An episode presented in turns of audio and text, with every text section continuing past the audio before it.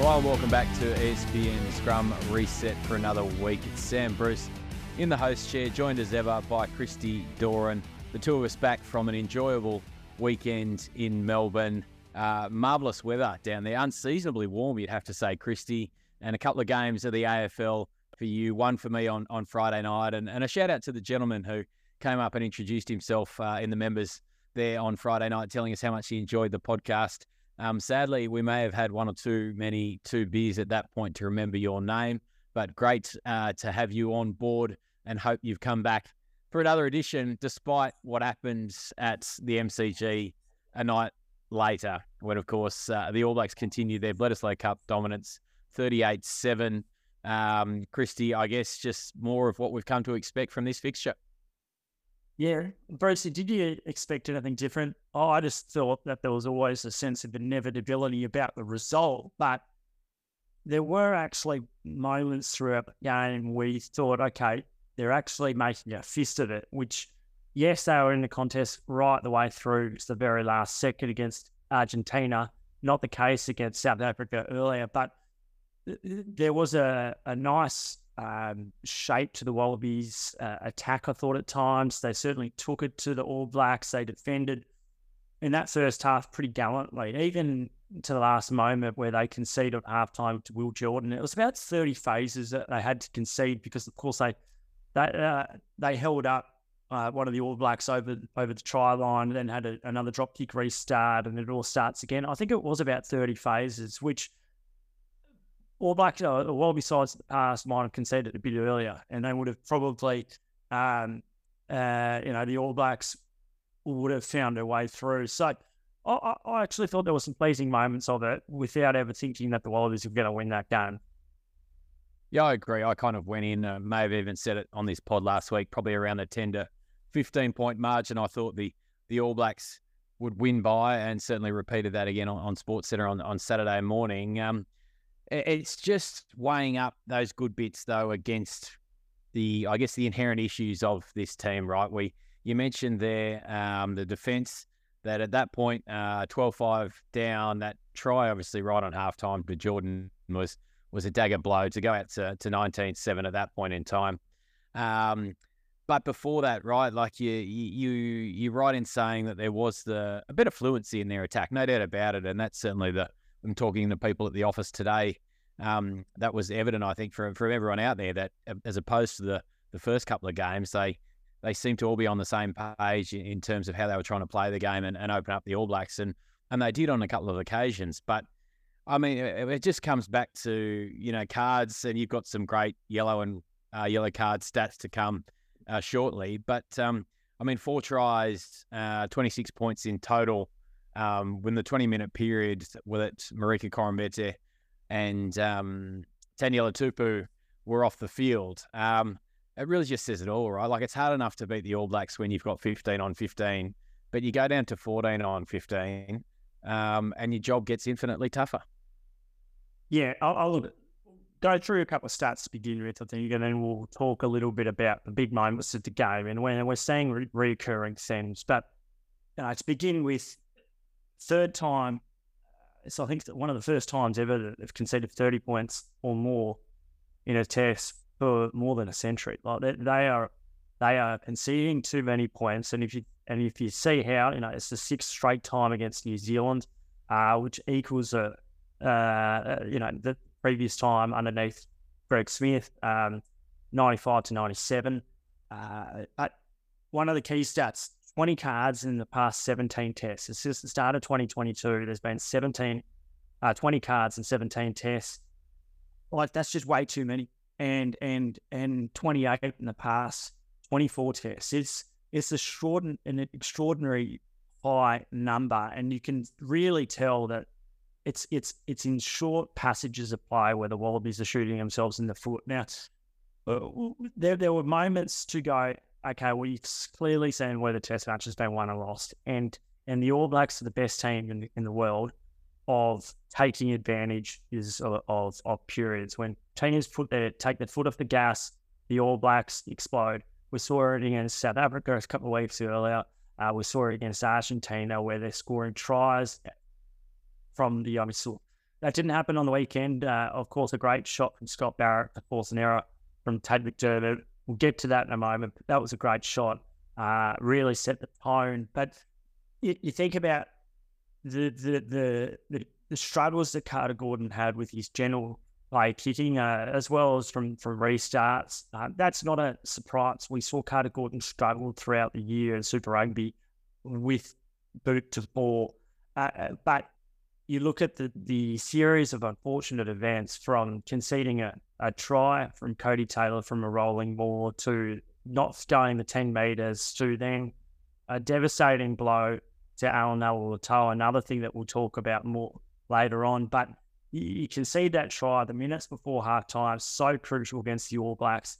But then, strangely enough, the Wallabies dominated all the possession and territory for the first 10 to 15 minutes of that second half, but came away with nothing, a, donut there. And if if if they managed to score and there was a couple of clear opportunities, you've got Jordan Wallace that's held up, um, Carter Gordon uh, Tate McDermott's cut out Carter Gordon and gone straight to Samu Kerevi, uh, and he's held up just short of uh, over the line as well. You know, if he manages to pass to Carter Gordon, it's a simple square up for the line for Samu Kerevi. He, he goes straight over. Those sorts of missed opportunities proved so so significant for them because 19-7 should have become 19-12 or 14, and they're right back in it and you could have been you would have been able to feel not only the the Wallabies grow a foot, but also the All Blacks thinking, okay, we're we've got to be right on. Our accuracy's got to be on. As soon as they managed to disrupt the Wallabies more and bring it down, you knew that that was game set match. You don't get more than one or two opportunities against world class oppositions. The Wallabies had three or four. They took nothing. Uh, and and just a, another clumsy moment from Taniela Tupou Yes, he was injured, but how many players have played injured throughout their careers? A lot, a lot of players.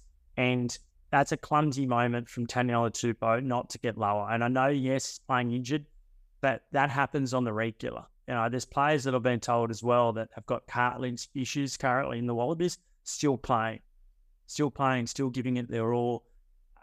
That's you know, people have laid the boot kick into into Eddie Jones for not replacing Taniela Tupou earlier, but like these are guys who uh, put their bodies through the ringer every single time that they take the field. You don't just expect it and you don't hope it, but that's actually unfortunately the realities of playing international rugby. Yeah, well summed up. Um, it was about 17 minutes actually worth of possession there they had immediately after half time. I watched it um, while waiting for my flight back uh, yesterday afternoon. And you're right, it wasn't just one or two opportunity; it was three or four, and probably even five. I mean, Richie Mo'unga missed touch there as well, and gave them one last roll of the dice. And I think there was two rolling mauls that were brought down. The third that obviously they moved quickly, and um, Ulysses was was turned over by a, a very strong uh, Ardie Savea steal that got the decision from from Wayne Barnes, who probably gave a lesson in how to referee a, a game of rugby. Uh, and well done, as we we'd said to him last week and, and how he controlled things. Um, but you're right. From right from the outset of that half, Will Skelton gets a steal at a breakdown, and they go on the attack, and they've got 17 minutes of sustained pressure and field position um, and possession, and they just can't do anything with it. You're right. Kerevi probably got the closest of all, but it always felt that that was a Bond opportunity. Um, even if you, you get the ball to Marika Koroibete there, I think was outside him um, you back him probably to score in that corner. Um, you know, the All Blacks defence was was no doubt resolute, but um, you just got to make that that pressure and that field position count, and they didn't. And then, of course, as you mentioned, Tupou gets the yellow card. The All Blacks get one opportunity, one opportunity, a nice long kick. Uh, they throw long to Jordie Barrett, come back down the short side. Um, Aaron Smith makes a little dart, and then next phase, Caleb Clarke picks up from the base of the ruck, pick and go, and scores. It's just it shows the absolute gulf between the two teams. Yeah, and the smarts. And if you look at who they targeted from that that line out, Quade ninety nine percent sure, Quade Cooper. It's a long over the top to Jordie Barrett who runs straight at him. And and unfortunately, you know, I got criticised yesterday for calling Quade Cooper a, a, a, passive tackler. You know, he's not a tackler that's going to drive an opposition back, particularly uh, uh, one of those backs. Uh, Jordie Barrett's a a big bloke. It's not a small 12 by any stretch of the imagination, but he gives up most tackles three to four meters. And you know what? That is a huge, huge amount at international rugby because it just allows momentum, quick turn, um, uh, quick recycle. And if you compare it, you know, it, kind of that footage there. You look at how South Africa targeted Michael Hooper a few weeks earlier in Pretoria. They often went to that that Michael Hooper channel using their bigger back rollers, particularly, or or it was a Andre Esterhuizen who did it really well. Similar sort of principle there with Quade. Um, and, and, they're the little things that you go, that's rugby smarts, a, a team that knows exactly what they're doing at every second of the game. Spot on, spot on. And I mean, you talk about first half chances. I mean, you and I were talking about this with Iain Payten as we were walking out of the stadium. Um, only about five or six people left in the whole joint when we rolled out. I think about uh, quarter past one. Um, and that break in the first half, uh, Petaia gets a great offload away inside to to Andrew Kellaway.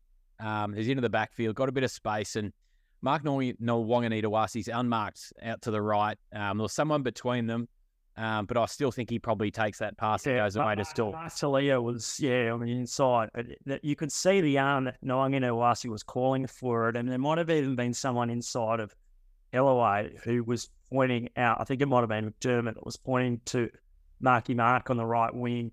That was a chance. There were several chances, weren't there? You think about the, the chip kick from Quade Cooper to, to Kellaway or the, the barnstorming run from Angus Bell. Like these are late chances where you're really just putting some extra points on the scoreboard. But there were moments right the way through the 80 minutes that they just weren't able to take.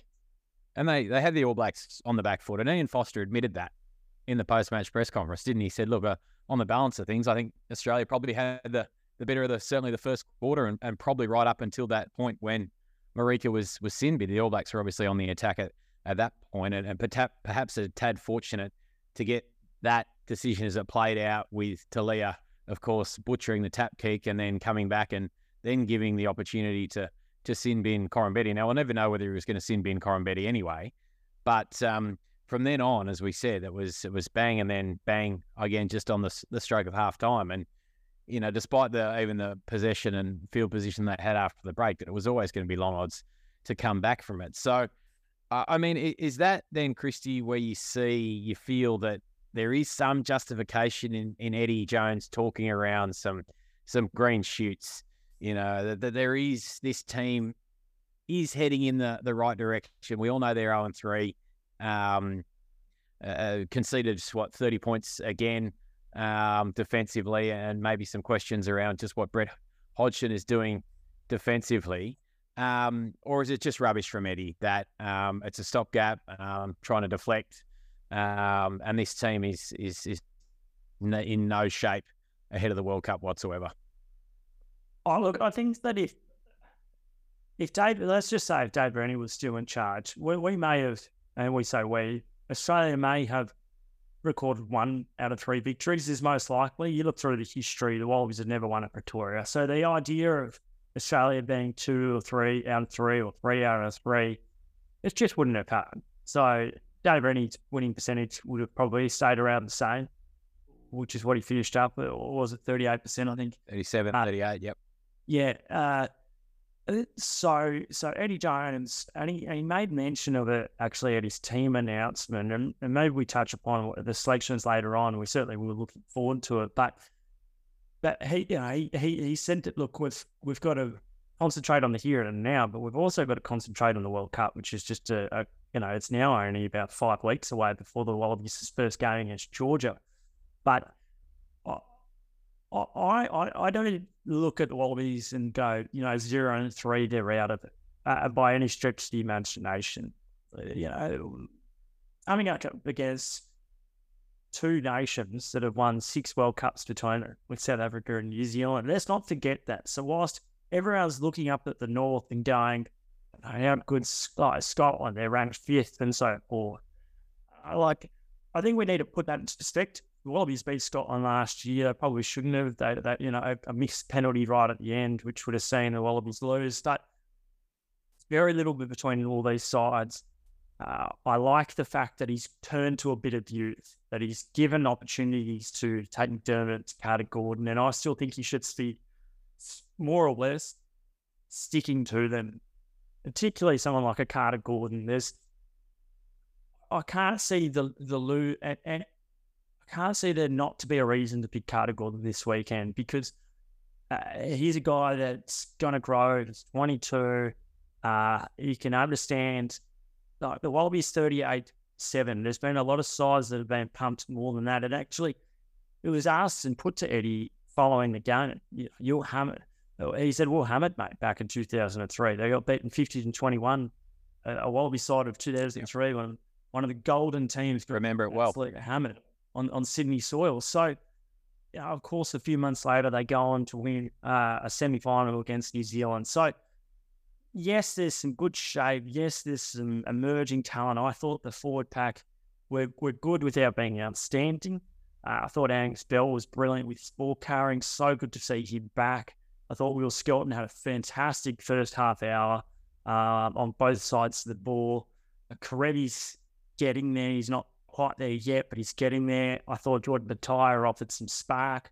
We know what he ha- has to offer uh, with ball in hand. Uh, I would hope that he doesn't just gift possession away like he did with a couple of kicks uh, in both halves. But there was a settling influence with Andrew Kellaway at fullback. You didn't think that they were about to implode, uh, which is at times how you might have felt with the Wallabies with Tom Wright being there. Um, well, the one question I'd ask you is, is, is about Tate McDermott. I love what he offers in terms of the pace, the bounce, the ability to keep the rack and those around the rack um, guessing and at times on the heel. But but his service does remain an issue, doesn't it? Um, his, his pass remains an issue. Uh, no specialist goal kicker there without uh, Quade um, at 10 or someone further out in the in the backs. I, would love to see Ryan Lonergan get an opportunity this weekend to start Tate off the bench. I just think that he's got the best pass in Australia, but secondly, he's a goal kicker. Um, I think it would be a perfect opportunity to to to have him make his debut. Where do you see the 9-10 situation? Because of course that's that's a big question moving forward, isn't it? It is, it is, and you know, considering what we we know what's going on at um, at tight head prop. Um, look, uh, I, I, agree. I thought Tate was busy. I like the energy around the breakdown. Um, he had a couple of darts, didn't actually get through, but certainly asked some questions of the All Blacks fringe defence.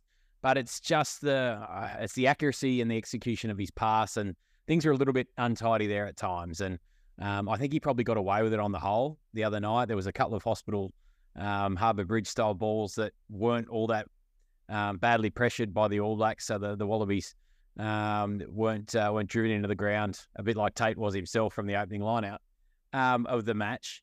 But you've got to like that the edge that he brings um, and the goal kicking element with Ryan Lonergan is, is the interesting one, isn't it? Because you and I spoke in the lead up around, um, had to dig in and, and, just see how much goal kicking that Carter Gordon had done this year, and it was very little. We know Reece Hodge kicked for the Rebels throughout Super Rugby. Pacific. Um, he missed that goal from right in front. You just think too that what that would have done to go to 10-5 there. Um, another three points um, reward for the pressure that they had on at that point would have been huge. So that was a bad miss.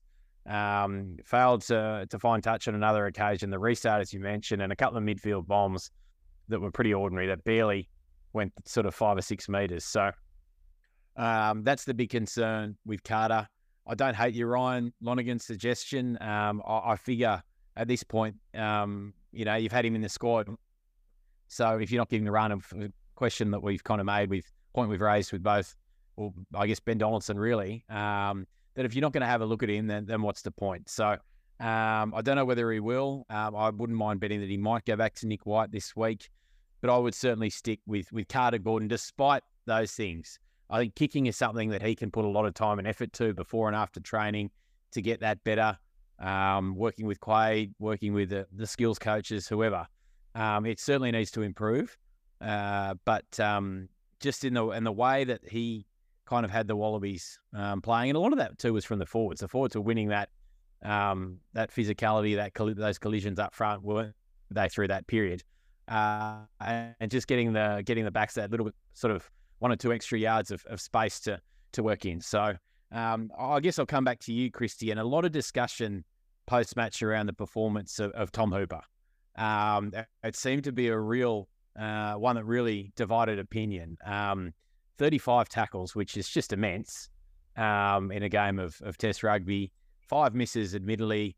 Uh, certainly a, a, steal that resulted in a, a penalty um, from Wayne Barnes. I think when when one of the All Blacks didn't roll away following his steal, he was busy, he was physical, um, and I think he deserves another crack on the number seven jersey. Yeah, interesting. Oh, I thought there's a bit about him. There's no doubt about that. I wouldn't mind him at six, uh, and I would have Fraser McReight at seven at this point in time. Um, I think a, a, fast deck in Dunedin too.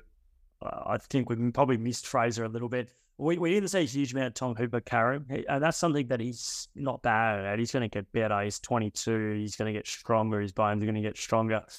Um, uh, but oh, I like that he he gets stuck in. It was interesting. We just spoke to him a short time ago on a on a Zoom presser as well, where where Quade Cooper spoke to him at half time and said, "Mate, we need you to play more like a lock. You, are going in there, but you're not really having any effect." And and and some of the feedback, I don't know if this has been a feedback shared from the coaching team or just players thinking, you know, maybe a, a tweak here or two. But he he said that I probably didn't quite get my timing right and probably went a little bit too much. And that's what's going to happen when you're wearing a seven jersey that you've pretty much never worn before, isn't it? So uh, that's where I'd go. I'd go Fraser McReight. I like Tom Hooper at six. He's good at the line out. I, I don't know if we saw enough from Jed Holloway. I thought he was a bit quiet. Um, uh, but I like the work rate from Tom Hooper, and I just love his attitude as well. I, I think he's he's a country lad that you just love that we've probably missed a little bit as well. Um, to me, though, coming out of it, the feeling uh, that I've had for the last day or so is is around the number three position at tight head. I don't think we can understate how significant the loss of Allan Alaalatoa is at, at tight head. A guy that has not only huge work rate, but holds up his own, generally speaking, uh, in the scrum real anchor there. And and given that Taniela Tupou is not 100% himself, uh, with some a rib complaint or cartilage issue, that's a catastrophic blow for Wallabies World Cup hopes because you can't go to a World Cup and win and really, really challenge without strong tight heads. And you think about the guys that have just been drafted into the squad, young blokes, 21, 22, uh, guys with only one or two seasons of professional experience. Tom Lambert, but more of a loose head. Uh, he can play both sides. Uh, and, and Zane Nonggorr, who we saw probably struggle against South Africa and Pretoria on debut, and that's that's to be expected. So if you're missing both Taniela and and Allan this weekend, uh, oh wow, like there's some serious issues, and it draws into question around Australian rugby, the depth, the priorities, because you look at some of the players that are playing in Western Force and Santiago Medrano, good, not a bad player, but he's an Argentinian, and that's one of five spots that's a, a starting tight head position in, in Australia that's going to a, a player that can't play for the Wallabies. So those key areas we've really got to be looking at because it is it is a very very weak spot without a couple of guys that are paid between the two of them, two million bucks a season now. Be interesting to see if there's a switch for James Slipper across to the tight head side. Certainly, he's less favoured side of the scrum, um, but I guess that would accommodate uh, keeping Angus Bell in that starting team, which which has got to happen, right? That was for a bloke who's played, I don't know, little more than probably what half a dozen games in the last twelve to eighteen months to come back, um, first come off the bench in Sydney against the Pumas, and then what he did the other night. And and this is a bloke who you and I saw what probably about an hour, maybe a little bit longer after full time, deep within the confines of the MCG, and was just utterly gutted and destroyed and battered and bruised. Fronted up for media alongside Samu Kerevi. Both guys absolutely just heartbroken with uh, the result clearly. Um, Sama could barely bend down and pick up his backpack. He was in that much physical pain, I think, just from the, the physicality rather of the contest. But I don't think you can understate Angus Bell's game the other night. He just seems to be able to bend that game line at the very least on almost every occasion he carries the ball. And then his break there, and what was it? Probably the I don't know the last ten minutes. Um, he looked like for a long while he was going to go all the way. Um, so to have that speed and that fitness on still on the comeback trail, admittedly, had been um, kind of stuffed around a little bit with the confusion around Taniela Tupou's injury and then the card he was on, he was off. Um, I just thought that was a phenomenal effort from him on, on Saturday night.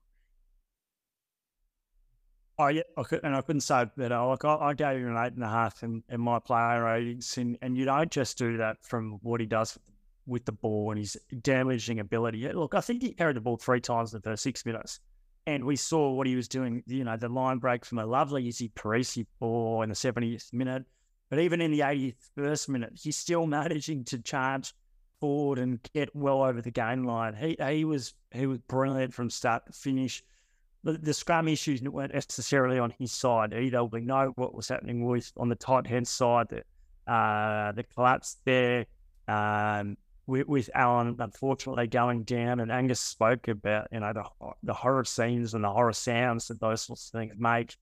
Um, but even shortly after Taniela Tupou, and, and you saw that when he was struggling a little bit, he didn't quite have that same shit that he engages, generally speaking, with. So great performance you're right that it does allow for you to keep Angus Bell, but I don't think we necessarily want to be overworking him either. You look at some of the guys that have got injured, and and unfortunately, like I don't know if there's a trend here. I'm certainly not a physio or doctor, but um, uh, Allan Alaalatoa calf injury right at the end of May, and he's come back and he's played significant minutes for the Wallabies in the last three Test matches.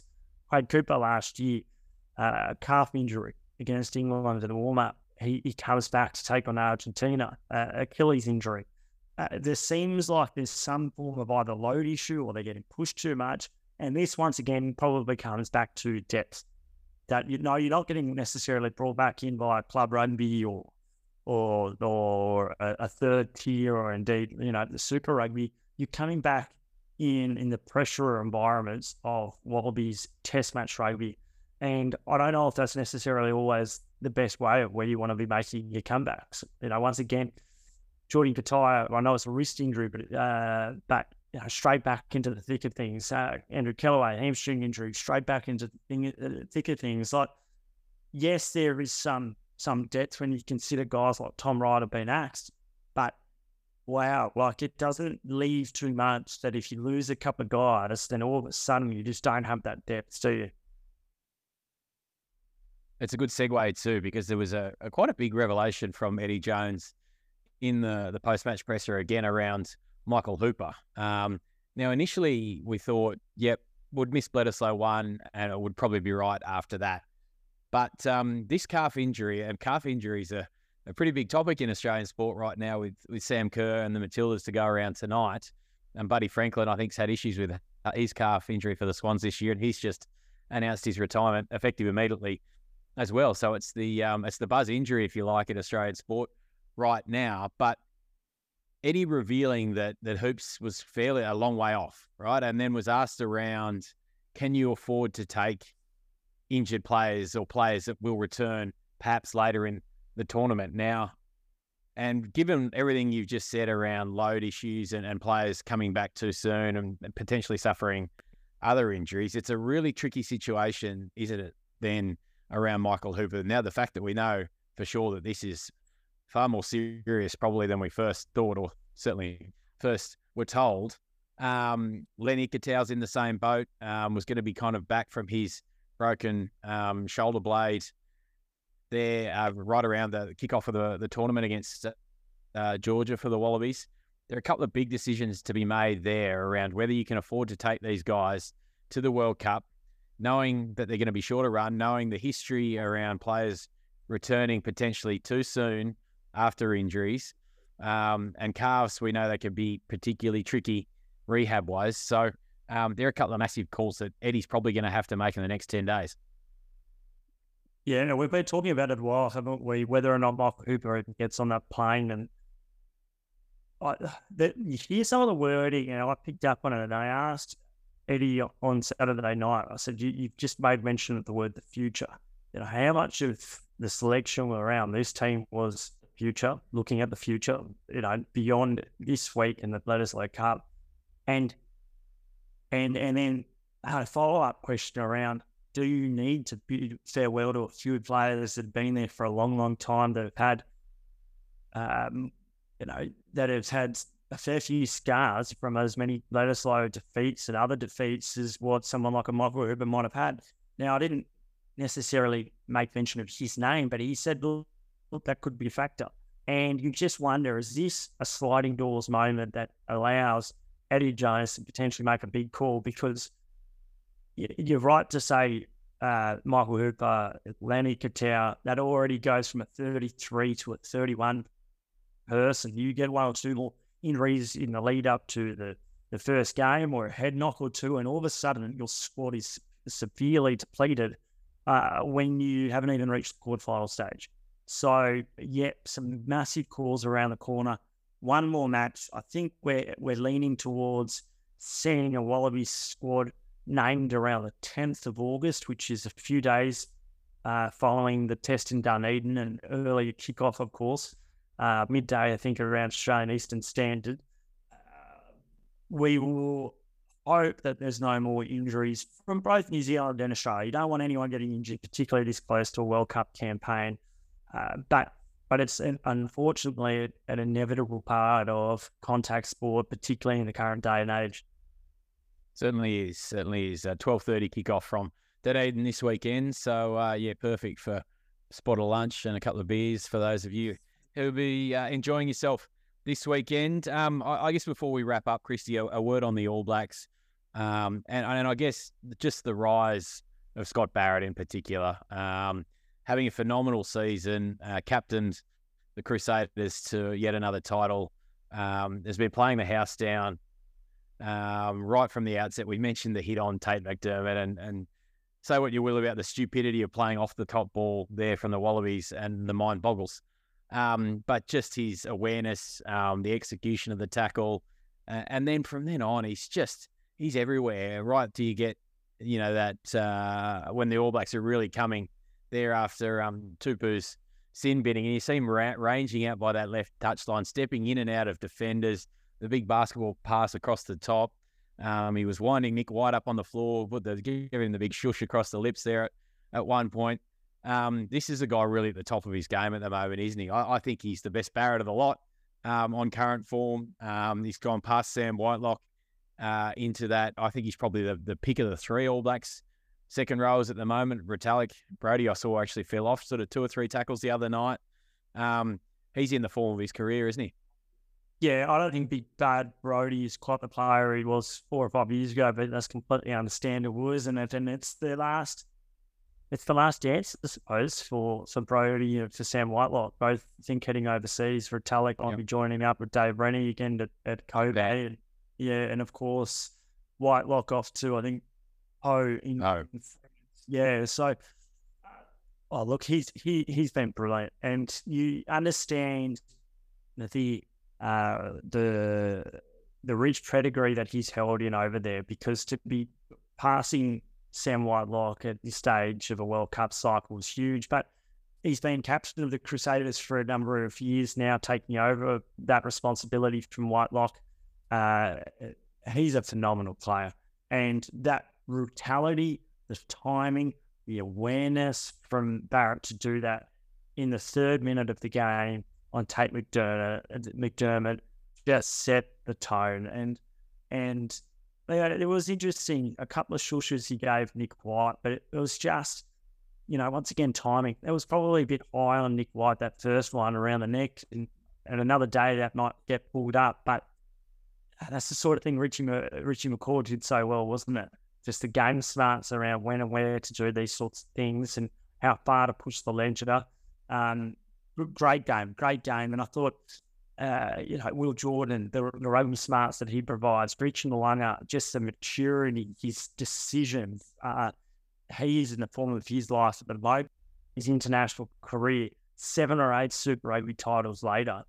You just see how phenomenal years as as a ten, and and you know 2019 things didn't go to plan, did it? With Mo'unga at ten and Bodie Barrett at 15, but it's taken this long, years and years in the making to get the All Blacks where they are right now, which is seemingly in a really really purple purple patch, but this isn't a uh, having Carter Gordon and these sorts of players in there, they're not going to be world beaters overnight. And I'd made a mention in the stories throughout the week. Jonny Wilkinson beaten 76 0 on his starting debut, and a week later, when he's playing the All Blacks, they get put 60 points on them as well, and they lose heavily. So you can't expect results overnight. And the important thing is, Rugby Australia's got to be crystal clear around the strategic thinking, and everyone's got to be aligned around what direction they're going in because it won't just happen overnight. And it'll be fascinating to see selection this weekend. Sure will, sure will. And uh, just a final word on Barrett. Ian Foster said he give him uh, he gave him nine out of ten, but only because giving him ten out of ten might result in uh, in Scooter having a, a lazy week. So um, just shows you uh, the kind of uh, performances he's turning up at the moment. Um, but we will see what happens uh, in Dunedin on Saturday. I, I, think, you know, the Wallabies, they need some sort of response. I don't think anyone will uh, go across there thinking they're going to, well, certainly outside the squad, go across there and, and going to going to win it this weekend. There'll probably be a few All Blacks changes, you would imagine. A couple of the guys in that squad yet to be used, uh, Leicester Fainga'anuku and Dallas McLeod. It was the surprise selection in that wider squad. Um, maybe a change there in the, the back row. You think Sam Cane will come back. Um, uh, you would think that the locks might get a bit of a freshen up as well. So um, we will see what happens there. The other game, Christy, um, Springboks and Argentina, 22 21 in favour of the Springboks. Um, look, uh, not a great game, this one, uh, and one that had a probably the most controversial start we've seen in a test match for quite some time. Uh, 10, 11 seconds, the halfback Grant Williams takes the kickoff and goes to clear, and Juan Cruz Mallia, uh, the Argentine fullback, comes through, attempts the charge down, makes the charge down, but then absolutely catches Williams flush uh, with his hip when he's turning his body in the head. He's out cold. Um, the incident, however, ruled a uh, unavoidable rugby incident. Um, now, I think you and I have got differing uh, opinions on this. Um, certainly, you know, I think mine has changed over time with with how this kind of thing has been ruled. But and that's you know all we want is to, in terms of uh, consistency. Um, I thought it was a red card or certainly a yellow card, and then having the opportunity to review it between the, the TMO um, and the ref. But instead, uh, Argentina got a penalty for, for holding on to the breakdown, um, and uh, Mallia uh, got nothing. He has, however, on, Monday morning, then been cited um, by the SANZAAR citing commissioner having met the the uh, the red card threshold for foul play with the um, the line that yes, no player should do anything that is reckless or endanger another opposition player, and and that's how exactly how I saw it. I've, I've got a problem with players uh, jumping into the air, no matter what, if they even make affect the charge down, um, but then if they collect someone in the head, um, I think you do so at your own risk, and you should pay the consequences yeah, this will be fascinating to see what the uh, the judiciary finds and whether or not he's guilty. Because if he's guilty, he's, he's copping quite a long suspension that might put his own World Cup uh, ambitions in doubt. I think the important thing is consistency, and and that's why it's really crucial that whatever happens with this ruling, that it's officiated the same way throughout the World Cup because I, I agree. On first glance, yeah. it goes, oh, geez, that's extremely ugly. He's lucky that he gets a hand on it. Now, if it indeed is the law is applied that you've you've you've charged it down, it doesn't really matter what happens um, outside of that, then we've got to have that explained, don't we? Because at the moment, looks very, very murky, and and a ref on another day or in another city probably does rule that red, uh, or certainly uh, an off-field uh, yellow, off-field red challenge. So I, look, I don't have a strong opinion on it either way just yet because I'm curious to see what way it goes and how it's applied. But initially, when I think he's, well, he's actually got the ball, you go, well, that does seem like a, a rugby incident. He's he's managed to affect a charge. Now it's really unfortunate that he's also collided with him. That's my initial take. but I can certainly understand why it, it would be cited, and and I think it's actually a good thing it has been cited, as long as we get clear clarity out of it and firm application of that law going forward. Yeah, if you haven't seen it, um, worth a look and, and make your own mind up on it. Um, I think certainly the one that, that came to memory for me immediately was Caleb Clarke against Moana Pacifica for the Blues last year uh, down the touchline. A chip went over his head. He went the charge down, came through, and almost in the exact same situation, his hip caught the uh, the Moana Pacifica um, winger's name. Uh, sorry, winger whose name escapes me at the moment. Um, he got three weeks for that, and that was really a hotly debated topic. I think in Super Rugby at that time. Uh, I think as you know, fate would have it, it was about a 16 weeks total suspension was dished out across the competition that weekend. So it proved a real flashpoint in terms of how things were being ruled. And and to bring it back to consistency again, is that yeah, it's in a weird way, it's probably a good thing that this has happened now, right? So we get to the World Cup and we have an absolute line in the sand, a precedent ruling that says, yep, this was a red card, even if it wasn't officiated at the time. It's six weeks reckless, um, cut down from there to three weeks or whatever they get for good, clean records and the early guilty plea. And then we know that that is absolutely the decision going forward. Yeah, yeah, yeah. And look, now that we're on the subject of some of the refereeing, we won't harp on it too much. I thought Wayne Barnes was good on the weekend, or uh, allowed the game to flow, but it was much easier to watch probably as a neutral. There certainly wasn't any kind of moments where it was completely bogged down and relentless nitpicking at the breakdown, but it was probably generous in a Australian flavour. Yeah, I don't know if Wayne Barnes should have been able to give a yellow to Marika Koroibete in the end. Uh, he'd allowed it basically to go on without seeing the yellow immediately. It was certainly a yellow, no question about that. But I would have thought by playing on at that particular moment, you can't then go back retrospectively and then give out another one. It's not, uh, it's not, you know, foul play. Uh, sorry, it's not, you know, he's not been injured and he's, you know, he's picking up some uh, foul play there. The the one with the, that also was interesting was Samu Kerevi when he was penalised for jumping in the air. Now, whether or not he's in a realistic position to touch it, um, or if it was too late, his decision to jump in the air, he didn't actually move off his mark, uh, you know, move sideways. And Bodie Barrett, I think, was the bloke who put the chip kick over the top. He could have well and truly moved and, and dodged. Uh, he's running straight into Kerevi. I thought that was a little bit harsh.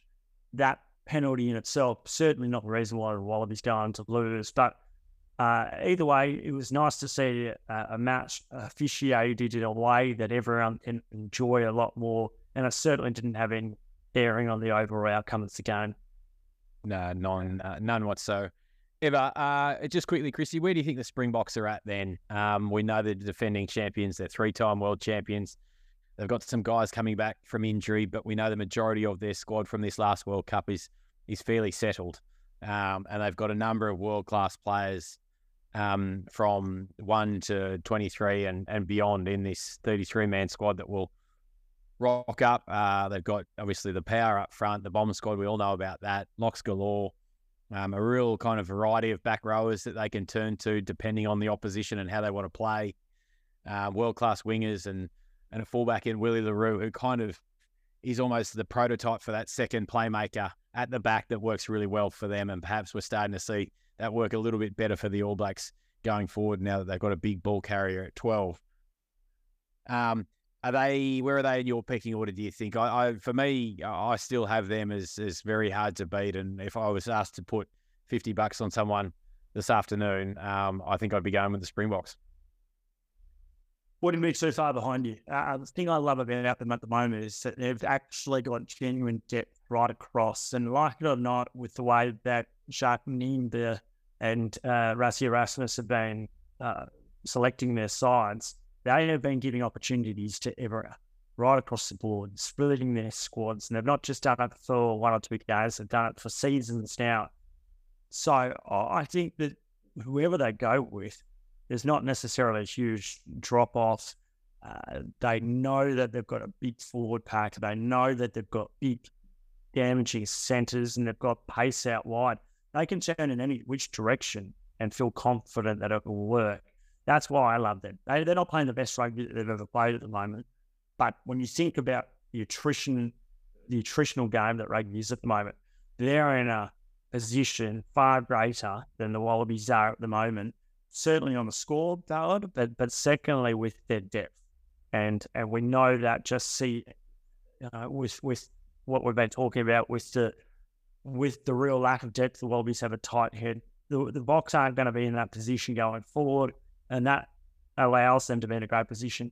It's extraordinary though that that that the the the, the lopsided draw, the nature of the draw, uh, just means that unfortunately a couple of sides are going to be going home that are very very good. You think about, for me, I still have France as my my favourites, uh, and you look at South Africa, you look at New Zealand. Well, only two of those three, are, you know, that's not even bringing up Ireland and Scotland, but only two of those sides are coming through to the semi-finals. So there's going to be some very disappointed people around the world, but that's unfortunately how it is. Uh, but they're in a strong position, South Africa, and you expect them to, to go really, really close once again. Yeah, I've got a uh, just another test match against the Pumas actually this weekend um, as part of their warm up uh, preparation, continuing for the World Cup. So uh, this time in Argentina, and of course, and of course the All Blacks a quick I think it is as well. Yeah. Uh, so yeah, a couple of matches, one up in the north that will frighten them. But once again, as well, you some big games right at the end, and we're, we're thinking that Wallabies World Cup squad will be will be named potentially next week, um, around the tenth of August. So thanks for your time, mate. Um, feed up tonight. I know uh, it's a bit of uh, probably uh, still a little bit tired from the weekend, so we don't watch too much cricket. All right, thanks all. Uh, as ever, hit us up on social media. Anything you'd like to talk about uh, week to week. Otherwise, uh, we'll be back uh, post Dunedin with another edition. Cheers. See you then.